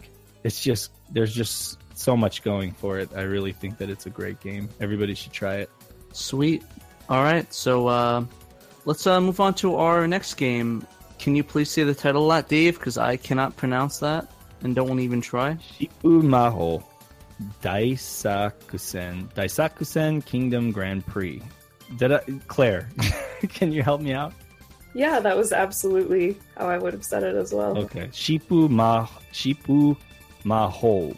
There's an there's a little An dash O. over the O, so it has kind of like a It's Maho. like, oh yeah. Daisakusen. Yeah. Kingdom Grand So- Prix. This one was really interesting, and I, I think we were in the run. We were sort of talking about adding it into the racing cast as the unconventional shooter, but I think we uh we ended up passing on it because we thought it was more shmup like, right? Right, yeah, with Kingdom Yeah. Grand Prix, you kind of have two things going on at the same time. Um, you're not only, you know, evading enemy bullets and trying to keep yourself alive and take them down, but you're also racing against a bunch of other opponents who are doing the same thing in what is essentially like a drag race. What I kind of gathered, I mean, of course, I couldn't read the story because it's all in Japanese, but what I gathered from doing a little bit of research online is that the story behind this is that all these different people from this medieval kingdom um, are in the middle of this war, and of course, they're solving their problems by racing because why not? So the game gives you a chance to pick from all these traditional um, like RPG classes, and all of these different characters have different abilities. Primary focus is um, coming in first in this race. So although you're spending a lot of time taking out enemies, um, you've got to make sure that you're keeping up with the rest of the pack at the same time. And that's where I wanted to come in and say, Dear Lord, did I suck at this game? And I could not get the concept down. Right, I- me too. I tried my hardest. I, I didn't know how to increase my place. I just hmm. ended up picking a character. I picked one character. I kept getting seven, seventh. I picked another character and I kept getting like second. So I don't know what I was doing differently or wrong, but I did the same exact thing and I got two different places. Well, it is a Raizing, another Raizing developed game, and they are a little bit more punishing. Uh, the same goes for Sokyu Gurentai. It's it's not exactly easy. Like they don't just hand you a victory on a platter. You know, you really have to work at these games. Oh, I'm fine with that. I just need to know how it works because I Oh, you. I tried collecting the items. I they didn't work. I tried killing enemies more. It didn't work. Did you ever figure it out? No, I didn't. Hmm. I didn't either. There's a lot going on because, you know, there are power ups as well in this one. I kept falling behind. Like, it kept telling me to hurry up. I was always, like, last, just messing around back there, like, having no idea what I was doing. Yeah. And not, you guys didn't look at any guides or anything like that. One of my big things with shmups is that that I think it should be easy to play, but it difficult to master. Mm-hmm. And this was just difficult to get going, and I think it's going to be even more tough to get to even master. I think the Saturn version includes like a shooting only mode, um, where you can the racing aspect is removed, so you're left to play at your own pace. Yeah, it does. kinda- It kind of kills the concept of the game, though. That's true. That's true. By the Wait, way, Yeah. that title Shipu Maho Dai Daisakusen it means Hurricane Magic Armageddon. So make yeah. make of that what you will. That that that makes sense, right? Hurricane Magic Armageddon. All, I don't all know. Buzzwords for I don't know like I tried my best to like this game, but I I just didn't like it. I I tried, I tried and tried, but I love the concept. I just couldn't Mhm. figure it out. It was a hard learning curve, and it makes it really hard to recommend to anybody, especially since I think it goes for like a, a hundred bucks. I think. wow. I don't think it was that much when I picked mine up. Wow. I guess you could say that about any Saturn game these days, couldn't you? So it's got 12 stages in a branching path configuration, two stages for each level. Just kind of looking at the overview here. Yeah, and if I understood it correctly, what it was asking me um, after I would complete a stage, it would give you a choice of which stage to choose next. So, yeah, there's only one choice for the Yeah. first level, and then there are three Yeah. choices for. So yeah, it does give you choices. I don't know. Um, is it is there a lot of Japanese in there? Like, is it is it pretty much all Japanese? I mean, you can get through without Japanese, but it's really tough. But when it's asking you to do something, or is it really like language? well, no, they have like hurry up, speed up in English, so it's not Okay. like it's not that Japanese heavy. Mhm. It's just the game itself is just so hard to play. there's a lot going on, definitely, and I feel like maybe if maybe if the actual shooting part had been simplified a little bit more, then you could have placed more attention on like the racing element or vice versa, but th- there's just a lot happening at once. So I don't really think that it's too friendly for someone to just pick up, especially if you're not super into the shooting genre. But it's Yeah. got uh, it's got that soundtrack though. It does. it it's a nice soundtrack. does. Yeah. Go, um, uh, go rip it and put it on your iPod. Yeah, the, I I immediately fired it up, and the first thing I noticed was the soundtrack. I was like, "Oh, is this Hitoshi Sakimoto?" And I looked it up, and not, like sure enough, um, It's It got all those like trademark arpeggios, you know, that he does, and like Right. you know, just very intricate, um, very intricate uh, compositions. But yeah, He's like the REM of game uh, soundtracks. Lot of arpeggios. yeah, I guess I know that's Alex- that's. Alexander's like, yeah, not at all, Patrick. Please shut Did up. anyone try holding down uh, the A button? yes, Uh, When you did, did you notice you stopped shooting? yes. So Like- supposedly that's how you get your speed boost. I was so confused me? by that though because I thought, like, I, I was looking at the controls and I thought that it was like that was your rapid fire. I thought holding it down was rapid fire, and then it didn't fire at all, and I was like, why? Yeah, no, it's you're you're basically making yourself vulnerable for a little while so that you can get your speed boost. Wow. Well, I and feel like also, an idiot. you know, if you fly closer to the top of the screen, that's supposed to boost you as well. But when I did that, I kept getting hit by stuff. Yeah, because you can't see what's coming. Yeah, So risk versus reward sounds like is the the gameplay style. Like you have to mm-hmm. either focus on shooting, which is going to get you in the lower place, but keep you safer, or you focus on risking everything and you know not being able to shoot in order to get your speed up. And your score is determined on both of those. I mean, the shooting elements and the place that you come in nets you a higher score as well. I'm reading that this was a sequel to um, an, an earlier game, uh, soccer something or another. Yeah, it Yeah. was. Um, I believe. What was it on? Was it on the? Soccer Um, Striker. Was it on the Super Nintendo? I Hmm. have it listed as uh, arcade, the X68000, and the FM Towns. Oh, Ooh, that's what it Sorcerer, was. Sorcerer Striker, Sorcerer Striker. Magic Armageddon. So this is Hurricane Magic Armageddon, and the first game was Magic Armageddon, and that was like a medieval themed. But am I right in thinking that the racing element was not in the first one? Wasn't that an Uh, addition for the second? Correct. Yeah, the Kingdom Grand Prix. I don't know what I'm what I'm seeing here. I'm not seeing anything to support that it has any racing element, but it was released on PlayStation 4 by M2, Oh, so that's cool. In Japan. okay, that doesn't help us unless you got a VPN or Japanese firmware. I don't know. I gotcha. Well, uh, let's um, let's get some final thoughts and wrap this up. I guess I can kind of see it, but it's really not that clear, and I think it'd be really hard to get that learning curve down.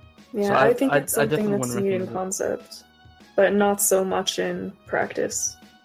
Yeah, I feel like Raizing games are definitely a little more obtuse than like cave shooters. You know, cave shooters are pretty much blunt, you know, to the point. But I mean, they're brutally punishing, um, but they're pretty straightforward. And I think Raizing always tries to like th- Raizing and even Psikyo to a degree tries to like do kind of crazy things or try to be different, you know, rather than like just sticking to a formula that works. It's like every title they're trying to do something a little different. Doesn't always work out. All right. So now let's move on to our next game, uh, which is of course my favorite one on this list, uh, Twinkle Star Sprites. So I guess I'll uh, I guess I'll introduce it. Uh, originally released on the Neo Geo, and in my opinion, I think it's probably one of my favorite games on the Neo Geo. It is a competitive shoot 'em up, uh, similar to Puyo Puyo in a way, if you think about it, in sort of a versus mode where you're clearing the screen of enemies and you're trying to knock the other opponent out by throwing as much crap as you can on their side of the screen and Mhm. trying to getting rid of all their hearts and knocking them out of the game. That was ADK, right? ADK, Yeah. yeah, uh, ADK did the Smash. game. Yeah. Yeah, they were the developers of it. It got a lot of enhancements on this on the Saturn. Not only did it have the ar- original arcade mode for the sat for the Neo Geo, but it also had the original mode with I think three more characters. It had uh, it had a, a lot of cinematics, arranged music, and uh, it even had a bonus disc with a bunch of art on it from I guess kids in Japan that submit their art. Uh, it's useless to us as Americans because we can't understand, or anybody that doesn't speak Japanese because we can't understand it. But uh, it's a really interesting disc to go through and read. Uh, there's not really much of a story that's decipherable from the Japanese version of it. Uh, what I can gather is that I guess it's uh, this one girl going after her evil doppelganger, and apparently one her mother is in the in this other thing. She's that giant busty nurse-looking girl. So it was a it was a really interesting game. Uh, I really enjoyed it. I think it's uh, it's a lot of fun, especially at cons, to bring it there because I I've brought it there and like that's probably the biggest reception I've gotten from a game is uh, Twinkle Star Sprite. Oh hell yeah, the the two player puzzle and uh, it just lends itself so well to a party game. And uh, God, this game has like been released on so many different platforms: MVS, AES, Neo CD, Saturn, Dreamcast, PlayStation 2, Virtual Console, PlayStation Network, Windows. Yeah, Dang. and the cool, the cool thing about it though, I think is my favorite is that there's not really a bad version of it. No, yeah, I haven't actually played the Saturn version, but I've I have the Neo CD version. That's great, and I also have it on Virtual Console on my Wii, so that's cool. Yeah, Didn't It's know it even was on, on, uh, PlayStation Steam. too. Oh, it's on Steam as well. yeah, online multiplayer with it too. Cool. God, the Saturn version is the only one I have played. Yeah, I think all of them kind of offer different features. I know that I personally wish that I would have played the Dreamcast version to talk about for this cast because that one has um, English. I'm kind of like Dave. I appreciate the story elements in all games, not just shooters, but it's a bonus whenever they're in these kind of things. I wish that I would have played the Dreamcast version and gotten to know the story. Fleshes it out a little bit more. Exactly, and I'm the same way. I played the Saturn and the Neo Geo version, and I really didn't get that story. I, I did really enjoy both of them. Don't get me wrong, but it would have been nice to know what they're saying.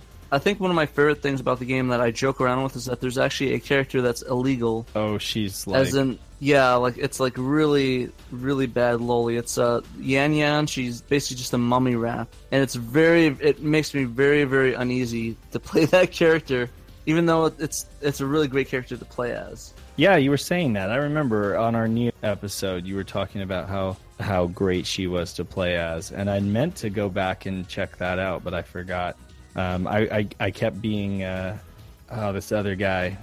There's like a who is it? Uh, I don't know the names of these characters. That's the thing, but it's uh, What's it look like? Is he the vampire-looking one? yeah, yeah. Well, there's that, and then so Yan Yan's the one with like the little turnip head, right? No, Yan Yan's the mummy wrap. Oh, okay. I'm I'm picking I'm picking the uh, I'm picking the vampire guy, and then the one with vegetable hair, like turnip. I you know, like her hair kind of looks like a like a vegetable or something. Yeah, it's very strange character art. I I enjoy them. The the one with the cow-looking one. I can't remember what her name was. She had the brown hair. Mm-hmm. and of course the main character. I really enjoyed all of them. They have different. Uh, they both have different attributes. Uh, one of them I like a lot is the cat because he doesn't have any long range, but his uh, he's really fast and he, he melee a melee esque one that was pretty good as well. So something that I thought was cool about this game is that you can take quite a few hits before you're um, knocked out. I mean, a lot of these other games that we've played for this cast are one-hit kills. I mean, if you you take damage, then you're done.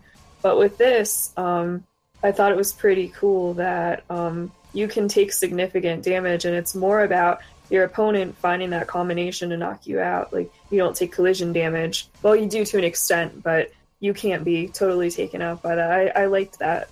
I thought it was pretty unique. Yeah, and it, it gets to a point where there's just so much stuff coming at you if they get the uh, that little that little bonus that little bonus ability.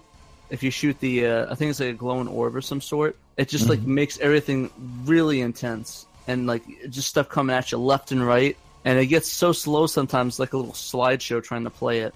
Mm-hmm. But it's I get so competitive with my friends. It's not even funny. Did you pick up the limited release uh, soundtrack for this? I think Pony Canyon did. I didn't know that was a thing. Yeah, yeah. They there was a limited release soundtrack.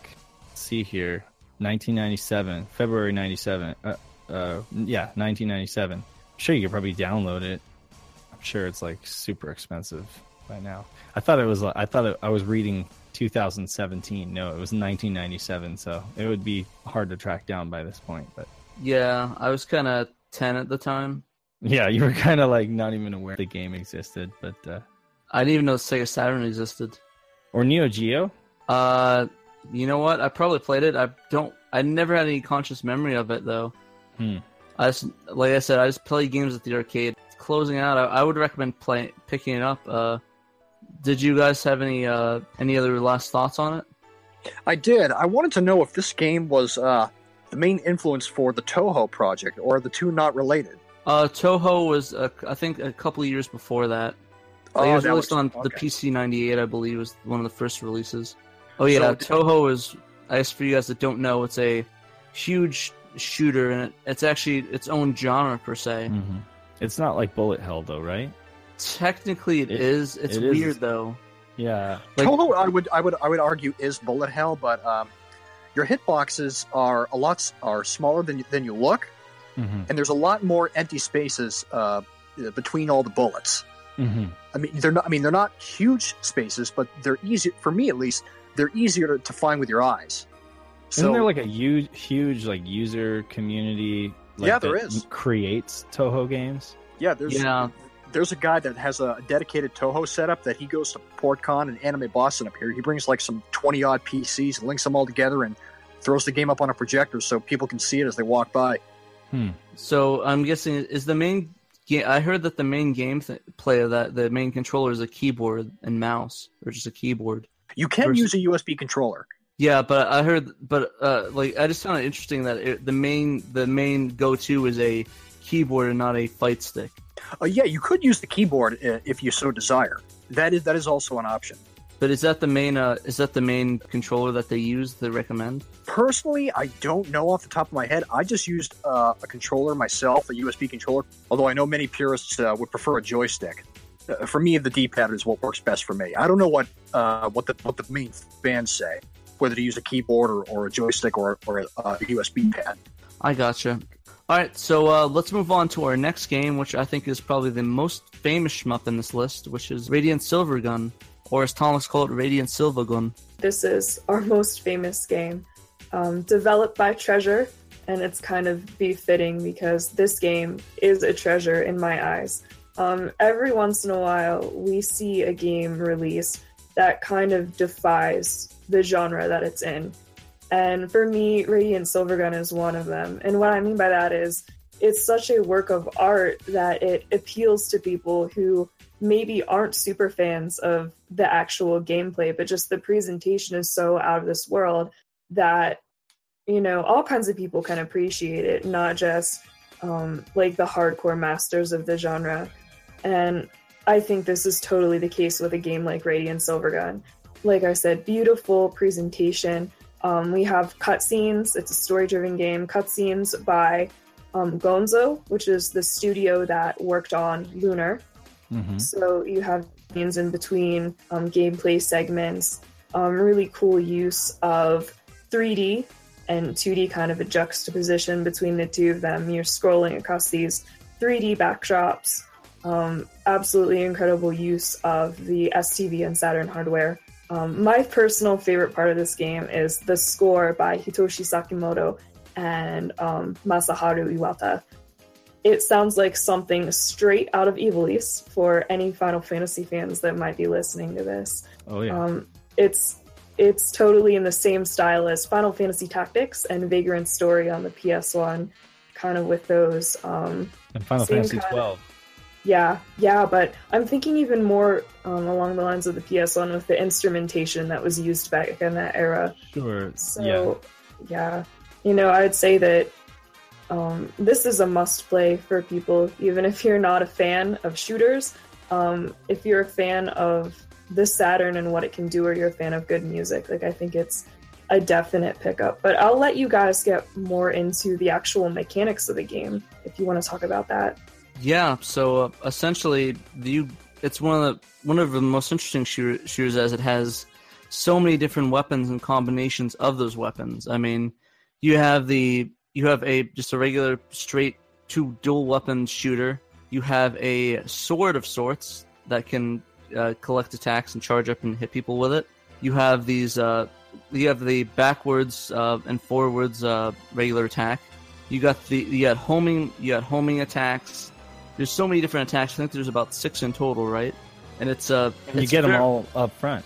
Yeah, all up front. There's no upgrades. It's you get and you just go. And you have to uh, learn how to use them to your advantage in the right situation. Exactly, and uh, it does have a bit of a learning curve, and to try and to try to figure out what one to use at the same at that that situation. Being real, you probably could use one weapon and beat it if you really wanted to. That would be tough. I don't know. I'm sure maybe somebody's done it, but man, that's the the frantic thing about this game is just how you have to switch back and forth between the weapons constantly and you have to know when, you know. So but when there's so many weapons and, you know, different buttons to activate them, being able to remember, you know, which button corresponds to what weapon and not you know flip over to the wrong weapon you- because then that can totally ruin it for you. And that's what happens to me. You know i absolutely love this game but uh, i'm always finding that i forget you know or, or i'll just press the wrong button you know and i'm like god damn it i meant to switch over to a certain uh, to a certain weapon and then i switched to the wrong one you know? Yeah, Yeah, this game certainly is not easy. Um, during its development cycle, one of the biggest hangups for um, the studio Treasure was um, the difficulty. they produced this game and they got to the end of it and they were playtesting and realizing that they couldn't get through it. So they had to make some adjustments there to make it playable, but I still think that the learning curve is huge. Like, I, for one, am not at all good at Radiant Silvergun. Yeah, and, and that's sort of something I want to get into, which I to get a lot of hate for, but I really didn't like Radiant Silvergun as much as it's hyped up to be.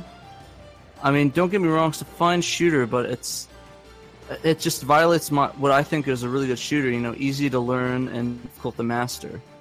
And I just think the weapons make it really needlessly complex when it could just be very simple, straightforward. And they actually remedied this with Ikaruga, which is their spiritual successor to it on the Dreamcast. And I think that game is really well done, as it has a very easy to learn gimmick, and it's just one one attack, and it's very well done, very fun to play. And it just saddens me that I can't, I couldn't like Radiant Silvergun as much as everyone else has. I do think that Ikaruga is a refinement of Radiant Silvergun. Um, I agree with you on that, Pat. I do think that in the mid 2000s, when a lot of Americans got their hands on this game and it started to be worshipped, that it kind of got rocketed up to like godlike status. And just the mere fact that there's so much hype surrounding it and there's so much pra- praise heaped upon it. 10 years later, mid you know 2015 it it's almost like the tables have flipped and it's become popular to hate the game now or to like say oh it's not as good as people say it is Well, I, a never, I never really noticed that. no and i'm not saying you're saying that I, i'm i'm agreeing with you that ikaruga is like a refinement but i will say it it's still a damn good game you know like it like people praised it for a reason it, I mean, Treasure made really, really good games, and they made really hard games. To be honest with you, that was something y- you could never say Treasure made easy games. You know, so um, I think I think they just liked making like really brutal games, but that had a lot of you know that had a lot of style and substance, and that you know just the the entire production was just you know an A plus effort. You know. I think I think it's Yeah, one of those games though that you have to spend a lot of time with, and you're really going to get your money's worth out of this game. kind of bummed about is that it didn't have a Tate mode. That is a bummer. And it's weird, like it wasn't on any of the versions I've played it, and I'm not sure if it even exists. It doesn't. So yeah, okay. and the the STV version does, right? I mean, it is Tate No, in the not. S. Oh, it's not. no. Th- this game was always developed. Was never. yeah, it, it was never uh, meant for Tate. Oh, okay. Well, then you're at least viewing it in the standard resolution, the way that it was meant to be in the arcade. yeah, and I think that's really interesting, and I, I like that. Okay, so I might make an enemy out of Claire uh, when I put this in words together. Sorry, Claire. Just a head, just a fair heads up. What happened with uh, with Silvergun for me was prior to playing it, I had first played Guardian Heroes, Gunstar Heroes, and then Sin and Punishment Star Successor on the Wii, and all those games uh, shared uh, a similar uh, similar play style that I really appreciated. Uh, fast paced, fast paced scrolling, uh, lots of action, bullets, things going on at the same time. Uh, things that, uh, that I really uh, en- enjoyed all across the board between those three games. And Radiant Silvergun was going to be my fourth game that Treasure had made.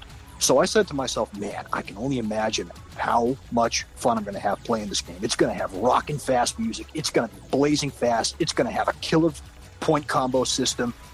I'm going to be listening to the soundtrack in my car. It gets in my mail.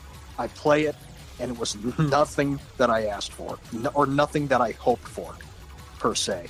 What I ended up with, now this, now this, for those who don't like it, this may, they may share this criticism with me. What what ended up happening for me was rather than playing what I hoped would be, you know, a fast-paced, uh, bumping soundtrack, bullet hell shooter, what I felt like I was playing more was a puzzle game with a Final Fantasy Tactics soundtrack. Rather than having power ups and having all seven weapons available to you, which is fine, um, the trouble I had with that was trying to figure out what weapons to use appropriately and when, which is what made it more of a puzzle game, having to think on the fly, saying, okay, this weapon doesn't work, so maybe if I try this weapon, oh, wait, look, I'm dead. So, but while have, so of course, it's a matter of practice makes perfect, you know, having to think on the fly and trying to remember what weapon you have to use and when. And for some folks, I can I can imagine actually why that would work for them. But for me, it just it did not work out that way. Probably because when I'm playing a, a bullet hell shooter, I'm not really thinking about um, what to do next within the next few seconds. I'm only in that moment. I'm in I'm in the millisecond, if not even the nanosecond of of playing a shooter. The only thing I can think about is okay, I got to move to the left, to the right, up, or down. I can keep firing or I can stop firing. This is a target. This is not a target. So the puzzle element uh, of Radiant Silvergun just did not work for me uh, the way it did for a lot of people. And while the combo system is still there, which other people also like, I didn't. Uh, I didn't really pick up the hang of it either, in the sense that if I want to keep a combo going, I have to kill the same enemy of the same color which made me raise the question well, what happens if that same color stops showing up? Do, do I just lose the combo? I just have to drop it? And that was pretty much uh, uh, true in my book, at, least as far as my experience goes and, and skill level with the game. And I'm sure, uh, I'm sure Claire is not going to be happy when I say this, but listening to the soundtrack was, uh, it was, it, it, was very disappointing for me on the grounds that I'm, I'm so accustomed and uh, favorable to again, soundtracks like Battle Garegga, Thunder Force, Einhander. Uh, I'm sure there are other games, other shooter games that have you know fast-paced adrenaline soundtracks, but instead I get instead I get a Final Fantasy Tactics soundtrack, and I'm like, what, what, what is this? This music doesn't work. Of course, that's a matter of opinion, but that's pretty much what happened with me. I expected one game, I got something else, and I bought an original Saturn copy prior to having even played it at all. So Okay, so uh, Battle Garegga, the shooter that made me fall in love with bullet hell shooters. Everyone, everyone has their own fandom as far as uh, the one game that really uh, clicks with them, or the one where they're just sold on from start to finish. Battle Garegga. I don't know exactly what happened when I played it, but when I did, something just clicked.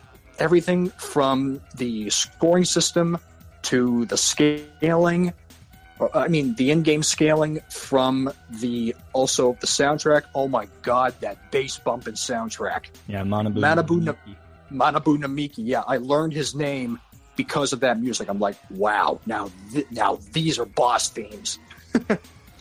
I've always been a fan of, uh, of uh, high energetic adrenaline music, like what you hear in Garegga or Thunder Force or Einhander. I'm sure you've all played those. Mm-hmm yeah, those those are my my cup of tea when it comes to when it comes to soundtracks. And Battle Garegga just struck it home for me as far as the, as far as the music goes. Loved that music, and particularly uh, what also sold me on Garegga, uh, uh, which is something you might not expect, but it was the sound effects.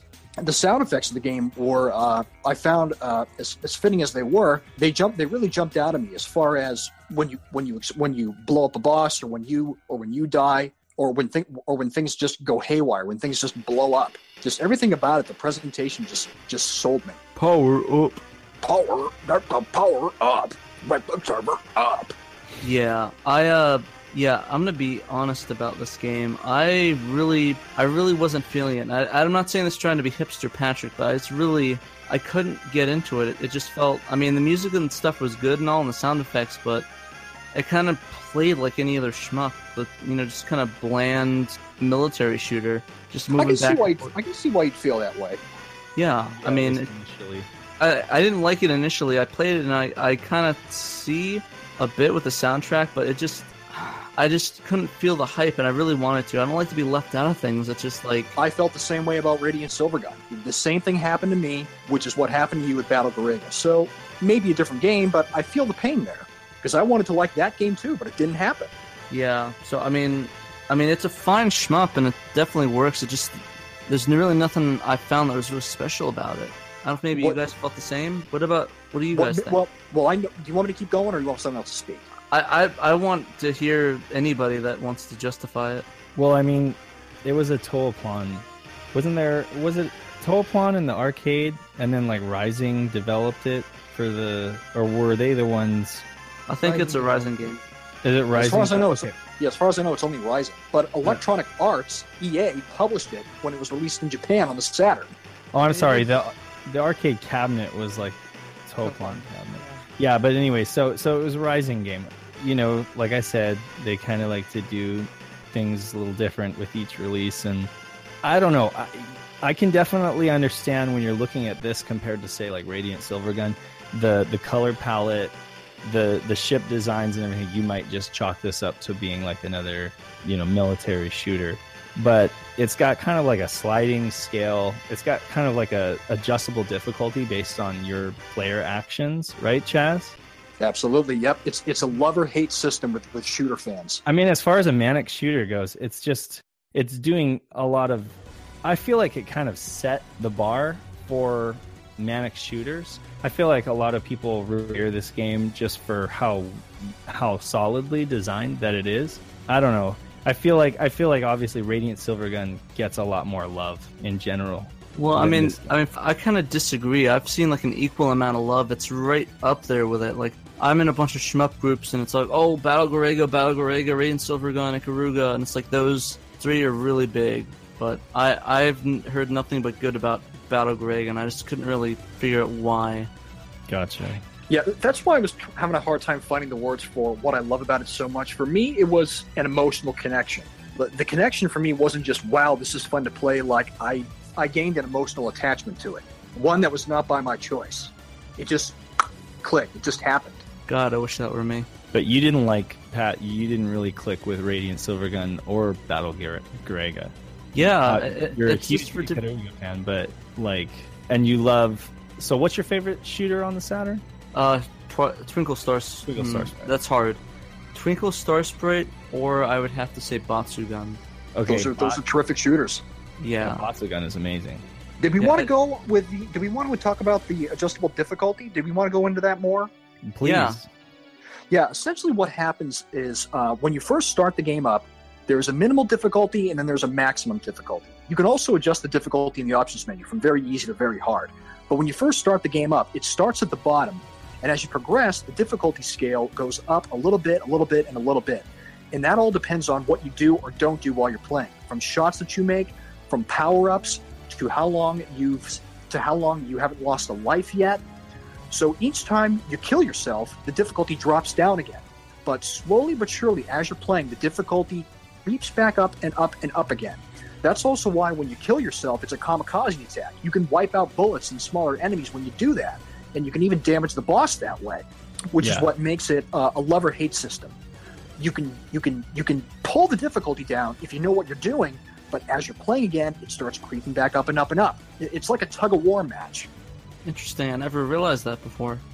That's what that's what Garegga does, which is why some people love it and some people just hate it. And I can understand. In fact, when I first finished the game, I loved and hated it. I loved it for how fun it was, but then I hated it for how the difficulty was messing with me. Yeah. So uh, it's it's definitely really really an interesting concept. But all in all, would you guys really recommend this? I I mean, I'd recommend it, but I wouldn't really expect much out of it. It's really expensive, though, right? Yeah, it's Oh, like two hundred plus. It's Yeah, it's stupid it's- expensive. Um, If you get it on the Saturn, it, it's really expensive. It's currently thirty-two dollars on Xbox One. Oh, okay. And that's the M2 version, right? Okay, so do I think people should play it? Yes. And for 30 bucks, I mean, if you're a big shooter fan, it's probably one. That, or I mean, you know, we endorse burning copies and checking things out. yeah, I'm, I'm fine with that too. And I think, you know, I think as a shooting, as a shooter fan, you're looking to pick up shooters on the Saturn. You should check it out and, and decide for yourself. It could be very much like a Chaz thing where you just, it, it just clicks. But please God, don't buy it just because you hear about it. It's Yeah. one of those games where you you gotta play it to know before you buy it. I actually made that mistake with Radiant Silvergun. I bought it. I bought an original Saturn copy before having played it. Ooh, Wow. ouch. Really? Uh, I That's bought it before great. having played it. Okay, cool. Well, I mean, you did. You, I'm. You had a. I'm sure you turned it over for a profit, right? No, I still have it. Oh, you still held on to it. Okay, well then consider it an investment. I'm sure it's worth more now than it was when you bought. Yeah, I think I paid like 150 for it. Oh yeah, Jeez. yeah. So All right, so With a uh, spine, but no reg. yeah, I'm in the middle about that. You both you both uh, recommend it? Oh, I love it to death. I recommend Well- it as a play. Uh, I think. I think Yeah. folks should uh, Y- y- try y- it. Yeah, play it first, burn it, get get a cheap copy first. Don't really invest in it unless you know for sure that you're going to love it. It's called one of the greats, but try it first before you before you drop the money on a Saturn copy if you really want it. And again, I mean, it's it's no Dodonpachi, you know, it's no it's no standard like. I mean, I love cave shooters. Don't get me wrong, but the, and they're can almost considered kind of like the de facto standard for like what a shooter should be. So it's like Raizing is always kind of doing weird stuff, you know. That's just their thing. It's like Every- the thinking man's shooter. it is, you know. So it, that's that. Some people hate that, you know. So it really is just something you kind of have to check it out. It does have a bomb system. If if things get too hectic and you can't lose a life yet, there is a bomb system. I think though, like, and, and I, I should you know rephrase that as like the thinking person's uh, shooter. But I, I think one of the things I've noticed with Raizing games, and I, let's get out on the table. I I am terrible at shooters in general. The concepts that were coming in were a lot more psychological. You know, like you had to not only maintain you know your eyes on everything that's on the screen, you know how many lives you had, um, but you also had to start thinking like did I do too many shots? Do I have too many lives? Have I lived too long? You know, can I get away? So, the, the idea of having more than just your pick up and play, shoot a couple of planes, and then you know be done with it. Five minutes of gameplay doesn't really exist with these if you actually want to get good. Mm-hmm. Agreed. Yeah, and if if if you have the three, uh, I'm sorry, if you have the Xbox One version, you can actually they, they actually will show you the, the difficulty scale, so you can see where it is all the time when it goes up, when it goes down. If you play an original Saturn copy or if you play the arcade version, it's a hidden stat. The, the best way to measure what the difficulty may be is the bullet count. All right, Cool. so um, that takes care of our main topics, but you know, let's get the elephant in the room out of the way real quick. Um, we've mentioned games like Batsugun and Dodonpachi and other shooters, you know, cave shooters that uh, didn't get mentioned. Um, there are a, a ton of them. We're gonna get you know a lot of people commenting like, "Why didn't we talk about this one?" or "Why didn't we talk about that one?" And here's what happened. Uh, and we're going to give you a little bit of an insight about one of our casts, right? As a group, we decided to talk about which ones we found interesting. And uh, we all put in votes. We I had like a, an allotment of votes. And out of all the vertical shooters that we had listed, including Batsugun and, and such, these are the ones that got the most votes in our group that we wanted to talk about first we do have you know ideas and plans about continuing on in this series you know and, and talking more about vertical shmups if your favorite wasn't mentioned so far i'm sure it will Yeah, so we talked about eight games tonight. It's kind of a lot to digest. So I want to ask all of you guys if you had to pick one of these to strongly recommend to someone, um, one that you would definitely want people to play over others, what would it be for each of you? Mm, that's great we still uh, looking for your uh, engagement and uh, you know your feedback at contact at segasaturnshiro.com Hmm. That one's a toughie because there's a lot of good ones on the list. I guess if I had to pick one, it would be Twinkle Star Sprite, just because I think It has a great single player mode, and the competitiveness of the multiplayer will keep you going at it with your buddies. And hopefully, you're not punching them, but you know things get rowdy when you game. Yeah, that's definitely a solid contender. So are you you, going with that one too, Chaz? Well, I think we I think everybody knows what I'm picking. It's Garegga. Yeah, definitely. For me, it would be Radiant Silvergun. Um, again, not really big into shooters, but that one and Einhander, which you had mentioned, Chaz, really stole my heart, so I'd choose that one. Kenichiro Fukui, rock on. Hey, that's an account that was never released on Saturn. No, yeah, it is a PlayStation shooter, but it's still a darn good one. I can't disagree. What about you, Kay? Uh, this one's tough um, for me because I'm terrible at all of them, and uh, I would say out of the list um, that we t- actually talked about, uh, there's one that's super interesting. There, you know, from a technical standpoint, there's one that's super interesting from my collection standpoint, um, and there are two that I think are gorgeous. You know, so I've got four I could pick from. Um, I I think both uh, Battle Garegga and Radiant Silver are you know pinnacles of uh, you know, the Saturn's prowess at you know being able to display sprites and you know giving great uh, imagery. You know they, they look fantastic. Um, if I were to pick one over the other, I would probably go with Radiant. Uh, myself, I I enjoy that game so much. I actually bought it on the 360 as well. Um, but I'm not good at it. I don't think I've ever made it past like the second level. Oh, I haven't either. Uh, and I, I don't mean to put up false pretenses in that regard, but I think it's something that is worth experiencing in one way or another, be it through watching someone else play the game who's a little bit more competent. That's actually what I did. Or, you know, just popping that soundtrack into your CD player. Um, I think the same can be said for a lot of these games. If you're not really into the actual gameplay, there might be other aspects that you can enjoy. Game wise, I got burned on it. So, lesson learned. End of story. wow, that's, that's pretty brutal. yeah, yeah. It was a it was a brutal experience on my end, but you, you know, life is full of lessons. Some good, some bad. That one was uh, that one was pretty tough on my end. If I had played it first, having to rather than just straight up buying it, it wouldn't have burned so bad. But I wasn't smart about it, so that was my hard learned lesson. All right. Well, uh, I guess that's about that about wraps up, guys. So I guess uh, from everyone here, uh, goodbye, and you must play Sega Saturn.